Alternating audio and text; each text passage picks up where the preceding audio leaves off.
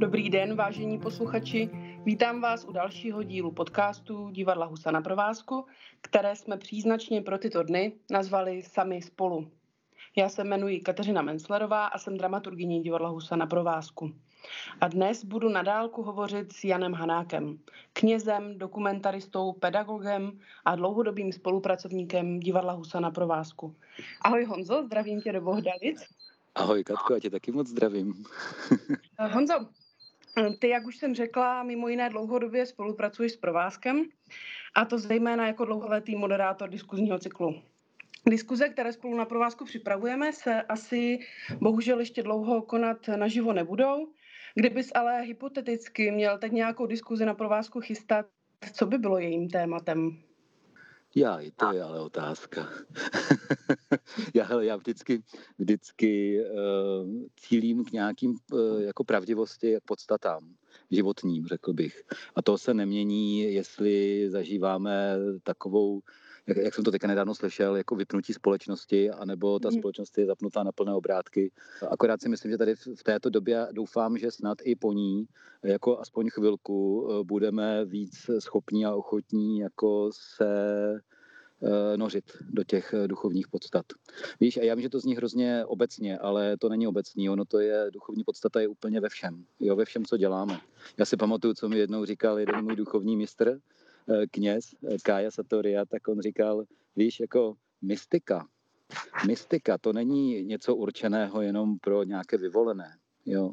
Mystika je samozřejmě jako způsob nějakého nazírání a bytí úplně pro každýho. A samozřejmě někdo to prožívá takovým tím přímočařejším způsobem, jak jsme si zvykli jako mystiky představovat. Jo. Jako, jako prostě nějaké poustevníky nebo prostě uh, řeholníky nebo tak. On říkal, ale mystiku člověk eh, může a měl by vlastně zažívat úplně ve všem, co dělá. A on říká, mystika to je zjednodušeně řečeno, to je jednota myšlení, slov a skutků a je to plná přítomnost a plná pozornost ve všem, co dělám, co myslím a co říkám. Takže vlastně i když jako třeba v těch diskuzích, jo, co míváme na provázku, eh, jestli se věnujeme eh, třeba stáří nebo se věnujeme, já nevím, čemukoliv, jo, tak vždycky tam jakoby ten, tu podstatu jako najdeš. Spiritualitě Brna jsme kdysi třeba měli takové téma, nebo spoustu různých kol, Brnem na kole, to už je jako mnoho, mnoho, mnoho let zpátky, jo. Teď tam všude to, proč třeba tyhle ty věci děláme, je to nějakým způsobem jako uchopování života, jaký nám přijde smysluplný. Když mluvíš o plné přítomnosti a plné pozornosti, kam myslíš, že by měli v dnešní době, v těchto dnech, v téhle pro nás velmi nezvyklé situaci lidé vlastně pozornost upírat ve chvíli, kdy ten mediální prostor, řekněme, na kterém jsme teďka asi ještě více než kdy jindy závislí, kdy je vlastně tolik ovládán různými čísly, statistikami, ekonomickými ukazateli, které vlastně jakoby strhávají na sebe tu pozornost a někam ji směřují. No já si myslím, že, že to vlastně uchopujeme úplně přirozeně. Jo, že zpočátku, když to všechno celé začalo, tak ještě chápe zrovna, jo. Já jsem zrovna na zahradě pod rozkvetlou meruňkou. tak to je možná slyšet. Jako když, když to celé začalo, tak samozřejmě to útočilo ze všech stran a asi skoro nikdo jako nebyl schopen se od toho úplně odstřihnout a vnímat, co se děje, co novýho a tak dále. Ale myslím si, že po těch několika týdnech kdy už je to eh, v podstatě furt do kolečka to stejný, jo, jo jsou trochu jinak čísla a tak dále, ale v zásadě se eh, jako furt na nás hrnou tyhle ty informace, jak, eh, co to ten virus je a co to způsobuje a miliardu různých věcí. A myslím si, že hromada lidí pochopila, že nelze tohleto neustále sledovat protože nás to odvádí vlastně, jo, že a navíc to samozřejmě jako to je jeden z úkolů zpravodajství, je přenášet tyhle ty informace. Já si teda nemyslím, že jediný, ale chápu to, jo. Ale na nás potom je, do jaké míry prostě si to uh, dávkovat. A já bych řekl, že stále víc uh, jako lidí chápe, že mnohem důležitější je se o to raději spíš možná odstřihnout. Protože ty důležité informace, jestli nějaký přijdou, tak se stejně k nám nějak dostanou, jo. Od sousedů, od kohokoliv, jo. A věnovat se prostě tomu, co teďka zažívám. A zažívám třeba to, uh, tak já jsem farář, já jsem zvyklý na samotu a jsem za to docela rád, jo. Ale uchopuju vlastně ten svůj způsob života, do kterého jsem kdysi dávno vstoupil a byl jsem do něho povolaný a mám šanci si ho znovu jako zažít. Kdo žije v rodině, tak prostě mnohem víc ty rodiny jsou spolu. Že jo? Mnohem víc řeší radosti, ale i třeba samozřejmě i někdy těžkosti toho, co to znamená být spolu v podstatě furt jo, s dětma. Myslím, že to byl Tomáš Sedláček, abych se, abych se nemýlil, ale někdo takový zajímavý, asi tak před týdnem jsem poslouchal v rozhlasu a on právě tohle to říkal, jo, že jsme předtím dost často řešili, to bylo naše téma, jako jsme hrozně uspěchaní, nemáme čas na rodinu, nemáme čas na, na blízký, jo. Často se ty naše přátelské vztahy jako omezují jenom na nějaké letní setkání a tak podobně. A teď máme tu šanci. Teď to přišlo, teď se společnost zastavila. A já si myslím, že jakoby to je ono a že to vlastně není, není až tak potřeba jako moc říkat, co máme dělat, protože to asi každý docela chápe. Je podle mě jenom otázka toho, kdy se člověk odstřihne od těch informací. Jo? ono to je třeba takový, to bylo zajímavý pro mě, že první týden toho nouzového stavu takzvaného, tak prostě samozřejmě všichni jako hledali, aspoň v mém okolí, jako co, co to vlastně znamená, co, co, se, co, co, co bude. Ten druhý týden bylo zajímavé, že už od počátku toho druhého týdne prostě eh, třeba mě volalo několik eh, starých lidí z mé farnosti a tak a byli jako někdy uplakaný a tak, protože už to na ně doléhalo. A já jsem si o to víc třeba z toho uvědomil, že ono se sice furt v médiích mluví o tom, jak je potřeba chránit, a teď myslím i sociální média, jo, jak je potřeba chránit ohrožené staré lidi a tak podobně, jak je potřeba nosit jídlo a nevím, co všechno možného. Ale ono vlastně, když těch informací je furt moc, tohoto typu, tak co to vlastně říká těm starým lidem? Jím to vlastně říká, já jsem ohrožený a furt se v tom jakoby utvrzujou, já jsem ohrožený. A opravdu jsem z nich měl pocit, že téměř bez nadsázky, že mají strach jako otevřít okno a nadechnout se, že umřou. Jo, ono to není pravda samozřejmě, jo, není to pravda, ale to, že jsou ti lidi jako ohroženější tím virem, to je pravda ale e, zároveň, jakoby, e, pokud oni budou zároveň ještě v takovém tom tlaku těch obav a toho strachu, tak je to vlastně ničí mnohem víc a zároveň to disponuje i, i v oblasti toho viru. A nemluvě o tom viru. Já tady nechci mluvit jenom o tom viru. Jo. Chci mluvit o tom, že ten strach, který je, je mnohem jako hlubší, on svazuje duši. A tak jsem jim prostě radil a uvědomil jsem si, že vlastně důležitější je spíš na ně mluvit a být s nima nějak vlídně, než nějakou ty informace, které jim říkám, ale když už jsem jim radil, tak jsem říkal, víte co, jako nesledujte ty, ty zprávy, jo, a, a na, na, navedl, jsem je, navedl jsem je na něco jiného, prostě, aby si tamhle to přišli, tamhle to, aby se prostě nadechli toho vzduchu, podívali se do krajiny, jo, a bylo to silné, protože ti lidi se opravdu uvolnili. Jak ty týdny jdou, tak fakt mám, dneska mám pocit, ale je pravda, že já teda většinu svého života teďka trávím za Brnem, jako na venkově, eh, kde, kde, kde je zvlášť s tím jarem, které tady prostě už je a je nádherně a kde se tady přes pod potkáváme s lidma a, a sázíme stromy a, a povídáme se, je to úžasný. Že vlastně už to hodně lidí pochopilo, že prostě fakt jako se ty věci pustili a to je důležitý. Jako myslím ty, ty, ty, ty, ty zprávy. Pustili je jako hmm. pryč. A ty, já bych se možná i proto, že ty vlastně učíš na fakultě sociálních studií žurnalistiku a několikrát jsme na roli médií i v tomto čase teďka narazili, tak možná i proto bych se ještě vrátila k tomu, o čem jsem mluvil na začátku, že vlastně jedním z úkolů eh, zpravodajství je informovat a ty si říkal, že to ale není jediný úkol. Přijde ti teda, že vlastně média poskytují jakoby jednostranný pohled ze kterého je jediná cesta a to je vypnout je? No, no řekl bych, že v té, v té podobě, v jaké je to teďka, tak si myslím, že je do, důležité je vypnout. Jo, nebo aspoň prostě, neříkám, že úplně stoprocentně, jo, ale asi jako když člověk zažívá, když, když žijeme ten náš běžný život, nebo život v méně výjimečných situacích, než je tady ta současná, jo, tak kdo z nás sleduje zpravodajství prostě hodiny denně?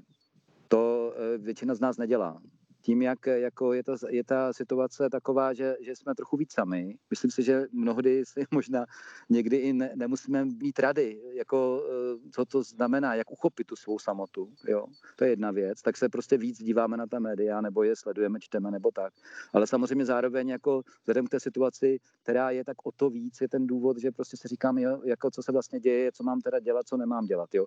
Že v podstatě v této době je sledujeme podstatně víc normálně. Možná, že by stačilo se prostě vrátit k tomu, jako eh, sledovat tak, tak jako vždycky.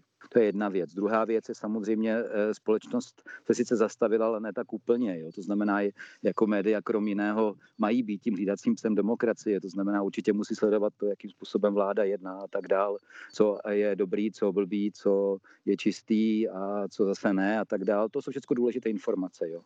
Ale řekl bych, že jak to je ale typické pro spravodajství, že často je prostě jako zpráva, za zprávu je považováno něco, co je třaskavé, co je prostě často i jako problematické, co je i nějakým způsobem negativní. Jo? Rozhodně se mnohem víc bude mluvit, eh, já nevím o tom, co vláda udělala blbě, než to, co se jí povedlo.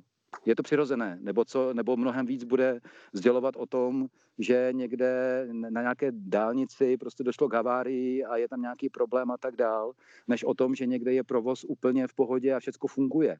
Jo, rozumíš? Je to něco, k čemu se přirozeně jako zpravodajství nějak jako směřuje, ale myslím si, a o tomu tématu se věnuje jako Eh, nebo jak to říct, je to takový trend, nebo doufám, že by to mohlo být trend aspoň, takzvané solution journalism, tedy žurnalistiky, která se nevyhýbá těmhle těm negativním tématům, ale která je dotahuje do konce.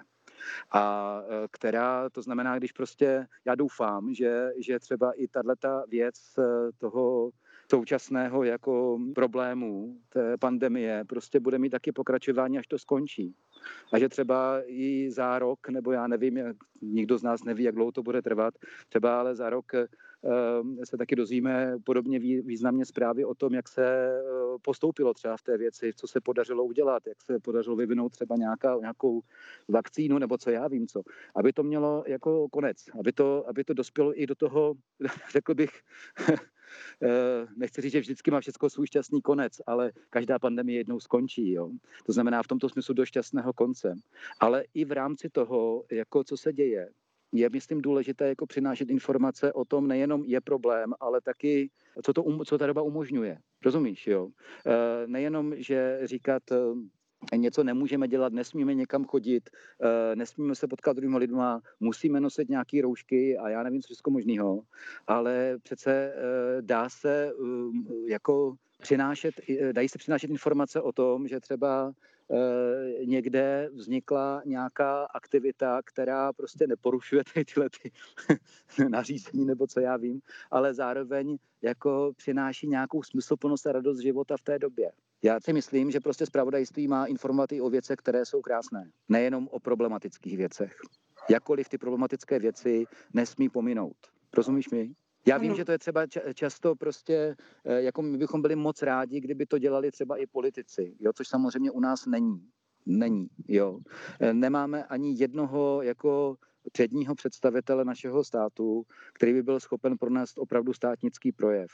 Nějakou řeč, nebo nemusí to být ani projev, ale nějaké jednoduché slovo, prostě které dá lidem nějako, nějaké světlo. Místo toho prostě se dozvídáme jenom nějaký, když v lepším případě smysluplný jako technický informace. Ale není to něco, co by, co by přineslo prostě nějaký přesah. To tam prostě není. Ale dobře, to je věc politiků, jo, to není věc médií. Jo, tak když to prostě politici nejsou schopni vyprodukovat, nebo neochotní, nebo nevím, to je jejich věc, jo, ale myslím si, že, že tohleto, tohleto v tom zpravodajství trochu chybí a mělo by to tam být. Mm-hmm. Ty jsi mluvil o tom, že média by mohla eh, spolu například z politiky nabízet i určité eh, pozitivní zprávy nebo možná i nějakou útěchu v téhle době, ale to určitě není jediný prostředek. Tím narážím na to, že ty jsi v neděli před třemi dny na svém facebookovém profilu živě promítal bohoslužbu, kterou si sloužil ve vašem kostele. Proč jsi se rozhodl vlastně do, do online světa přivést eh, tady tenhle ten formát, vlastně tady tenhle, tenhle zážitek? Proč jsi ho rozhodl sdílet takhle netypicky? To, to je dobrá otázka, no. Já se přiznám, že tady v této době se taky trochu potkávám s těmi technologiemi a učím se je, takže si myslím, že budu mnohem uh, schopnější a vzdělanější, až to skončí, je taky dál používat. Neříkám, že zrovna přímši svaté, to si nemyslím, že je úplně jako ideální, ale, ale třeba jinak umím už dneska se připojit do různých konferencí, video, což mi přijde jako úplně úžasný. Na druhé straně ovšem, jako si říkám, proč my jsme tak posedlí tou audiovizualitou, protože já jsem taky zároveň jako aspoň trochu filmař, jo Takže když se něco točí jako film, tak, tak si říká, musí to být tak točený nějak smysluplně, ten obraz, eh, kompozice a prostě musí to mít, mít nějaký smysl. To znamená, v okamžiku, když se, když se postaví jako statický telefon nebo něco podobného, aby ukázal jako t, tu situaci, tak všichni tam mají odůlé tváře a rozhodně to hezké není. Jo. Ale to je jedno, to je spíš na okraj k tomu. Ale pokud je o tu bohoslužbu, já jsem se snažil jakoby, takhle, je to primárně určené lidem v, mý, v, v mé farnosti. Jo, to jsem si řík, jako to, že se tam připojilo překvapivě jako docela velké množství lidí z různých částí země, dokonce i ze Slovenska, to je jako spíš vedlejší produkt, ale primárně jako je moje povinnost a zároveň je to správný, že jo, jako nějak pokud možno doprovázet lidi v mé farnosti, kteří jsou jinak jako osamocení v kostele se nepotkáváme. Já jsem to zpočátku dělal tak, že jsem posílal různé, nebo dělám to doteď, ale různé texty na každou neděli a tak dál, že to považuji za výbornou šanci, jakože uvědomění, že i to společenství církve, že to není o servisu, že to není o tom, že člověk přijde do kostela a tam jako farář něco pěkného připravil, nebo třeba méně pěkného, ale každopádně je to trochu konzumace, aniž by se to člověk třeba sám uvědomoval, že to tak je. Jo? Tahle ta doba jako vlastně eh, rozeznívá něco, co bylo hodně významně formulováno na posledním koncilu v 60. letech církevním, a totiž to, že církev není klerikální, že to není prostě kněz na jedné straně a ten takzvaný lid na druhé straně, ale že církev je bratrské, sesterské společenství, kde všichni jsou důležití a mají svou roli a všichni společně slaví. A ono to podle mě ani 70 let nebo jak dlouho, 60 let, 60 let, pardon, po koncilu prostě takhle si myslím, že to tam furt ještě mezi náma nějak nebylo zžitý. Že i když se prostě eh, na rozdíl od těch předchozích dob mluví česky a obrací se na lidi, stejně to furt trošku jako je takový servis jako kněz lidi. Jo. A tahle ta doba umožňuje domácí liturgii, umožňuje to, že lidi jsou prostě, spol, rodiny jsou společně doma, můžou společně slavit a každý nějak o tom musí přemýšlet, jo, což mi přijde jako super. Tak jsem se snažil jako vlastně ten servis eh, nějak nepodporovat tím, že budu dělat všechno online a tak, aby, aby, jo, aby si lidi řekli, tak je to trošku jinak, ale podíváme se na pana faráře jako na, na počítači, jo, nebo na něčem takovým. A přišlo mi to jako tak správný a je to tak správný doteď.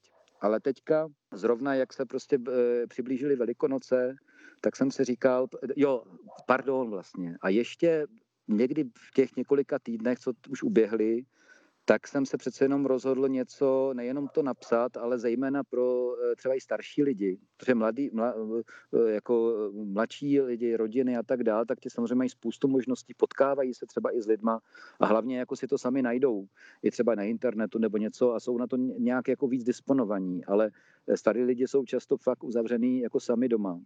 A uvědomil jsem si, no zkusil jsem prostě natočit takový krátký uh, slovo zvukový, uh, kde jsem prostě k ním mluvil jako, v tom hlase máš i tu emoci nějakým způsobem a to je zase důležitější možná než jako uh, nějaká faktografie nebo co se tam jako řekne. A ukázalo se, že, že to lidi přijali jak se to ke mně vrátilo ty informace jako velmi, že, že byli za to hrozně moc rádi. Jo. A tak jsem si říkal, že vlastně to dává nějaký smysl se obracet i takhle živě nějak, jo.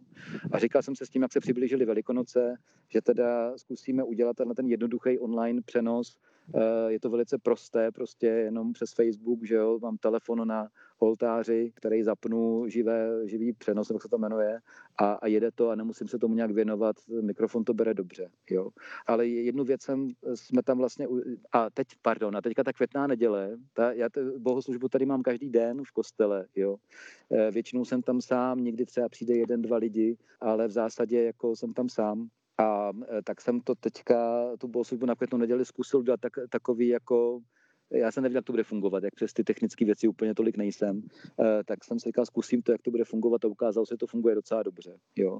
Ale rozhodl jsem se proto, aby to nebylo audiovizuální, aby to prostě bylo zvukový, protože si myslím, že jako jestliže se mám připojit v nějakém, nějakém rozjímání, modlitbě, meditaci, eh, tak si myslím, že ta vizualita, která se nabízí, že se člověk na něco kouká, je vlastně strašně retardující. Navíc jako modlíš se a díváš se vlastně na obrazovku. Jo? Je to takový, já, je to víc než týden zpátky, co František papež měl to požehnání Urbi et Orbi z Říma a bylo to pro mě hrozně silný. A hrozně silný to bylo hlavně v té části, kde, byl, kde se neříkalo nic.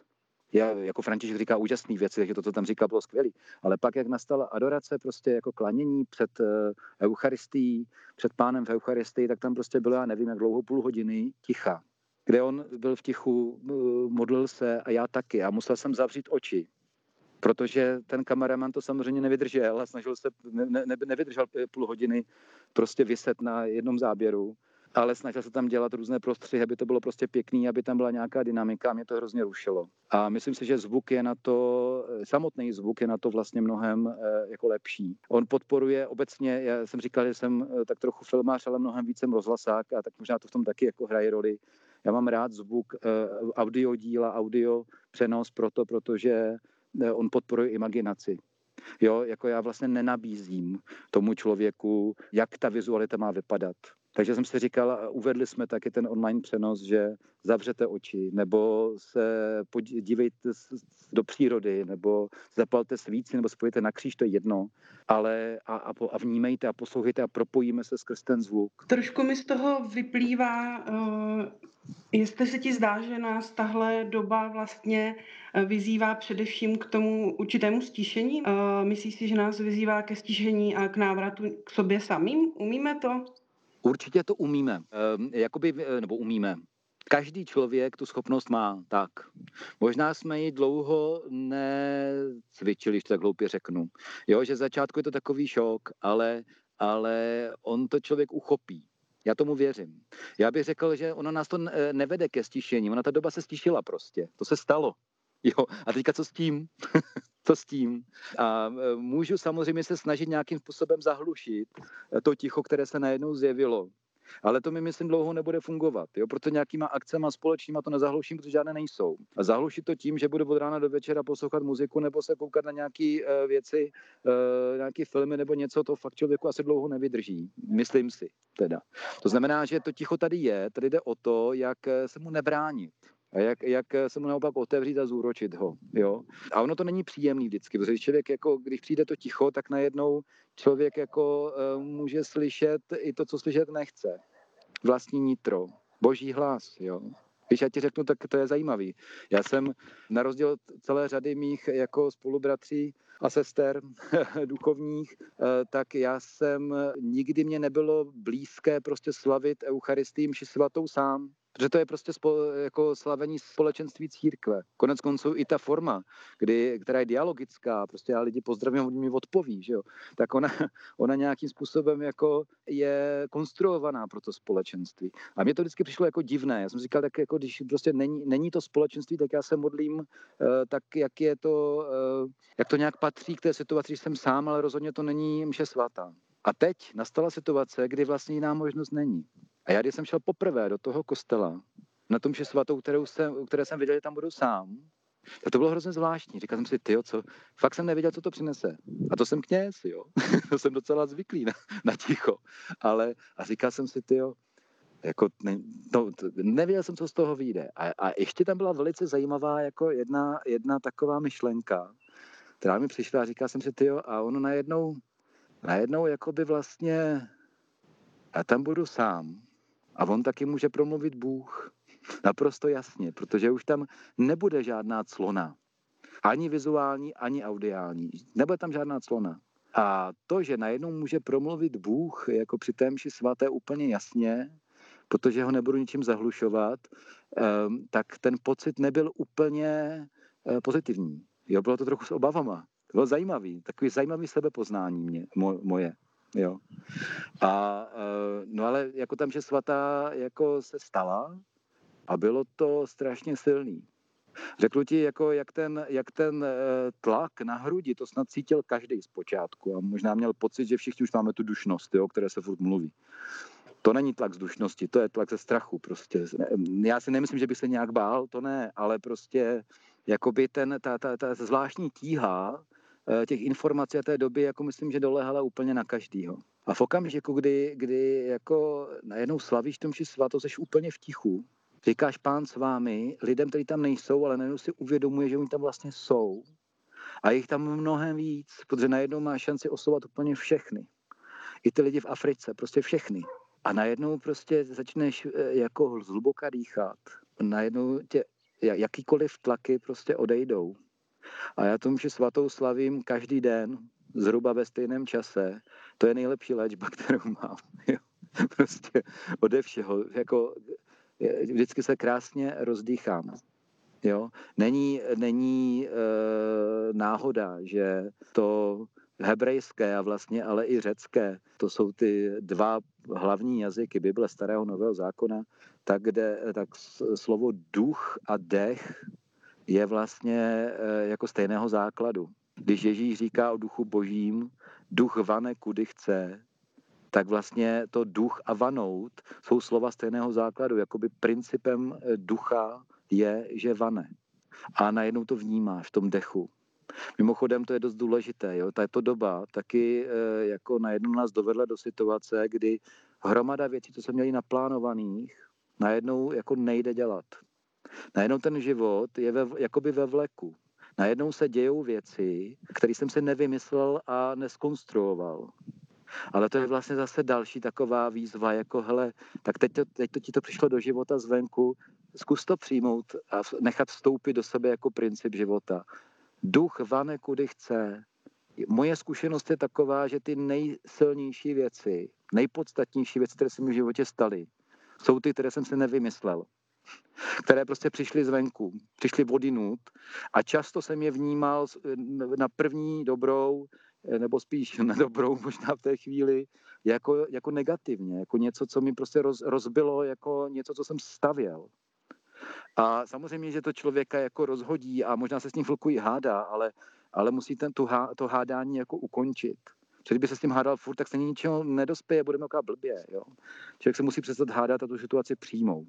A pokud je o hospodina, jeho fantazie je prostě naprosto nekonečná. Navíc, jako zrovna včera jsem se s někým bavil na téma humoru, tak jsem říkal, víš, jako hospodin má obrovský smysl pro humor. On je prostě učitelem humoru. Ale ten jeho humor, z toho jeho humoru může někoho občas i mrazit. Protože on eh, skutečně jako je humorný. Když, když jako humor je o tom, že o něco jde, ne, že o nic nejde.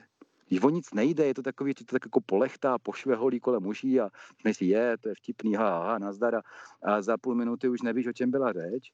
To není humor, to je prostě nějaká taková, nevím, prostě jako, že pohodová konverzace, nebo co já vím, ale humor, tam, jako skutečný humor tam o něco jde. A jestliže tam o něco jde, tak to někdy i jako zarije a štípne, ale prostě zároveň to může vést tomu, že člověk trošičku jako dokáže i zasmát sám sobě.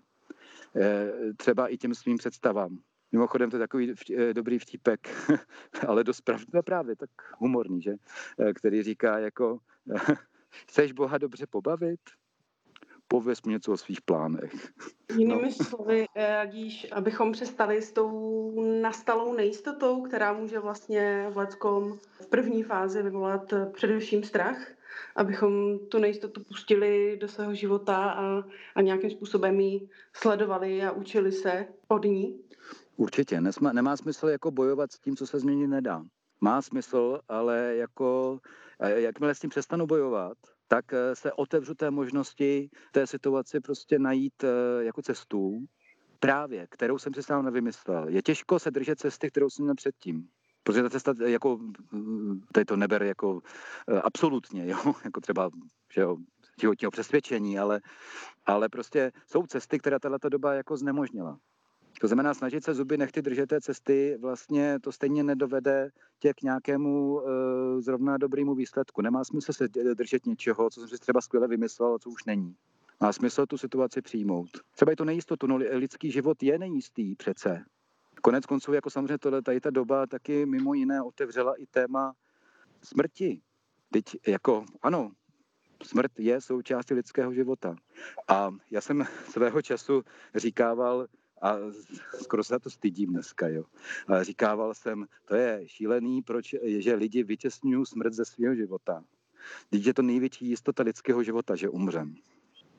A jednou mě jeden eh, člověk jako krásně usadil na zadek a říkal mi, víš, jako ano, smrt je velká jistota lidského života, ale není největší. Největší jistota uh, lidského života uh, není to, že umřem, ale je to, že žijem. že to je něco, s čím máme konkrétní zkušenost. Osobní zkušenost. A to myslím, že je hodně přesný. Jo, myslím, že tato doba taky vede k tomu, že máme žít přítomný okamžik, který je a, a uvědomit si vzácnost toho okamžiku. Vzácnost každé chvíle, každého dne. Protože v, to, v tomto přítomném okamžiku se děje eh, jako život. V tomto přítomném okamžiku se děje budoucnost. Jo, to jsou konec konců i Ježíšova slova. V podstatě říká, jako nezabývej se tím, co bylo, protože to nezměníš. Jako eh, moc neřeš ani to, co bude, protože zítřek má svý starostí dost. Ale žij přítomný okamžik. Protože to je jediný, který reálně existuje, který máš ve vlastních rukách. A eh, řekl bych, jako ten přítomný okamžik, to je ten okamžik, kterým ovlivním tu budoucnost, jaká bude. Ale samozřejmě ovlivním i tu minulost.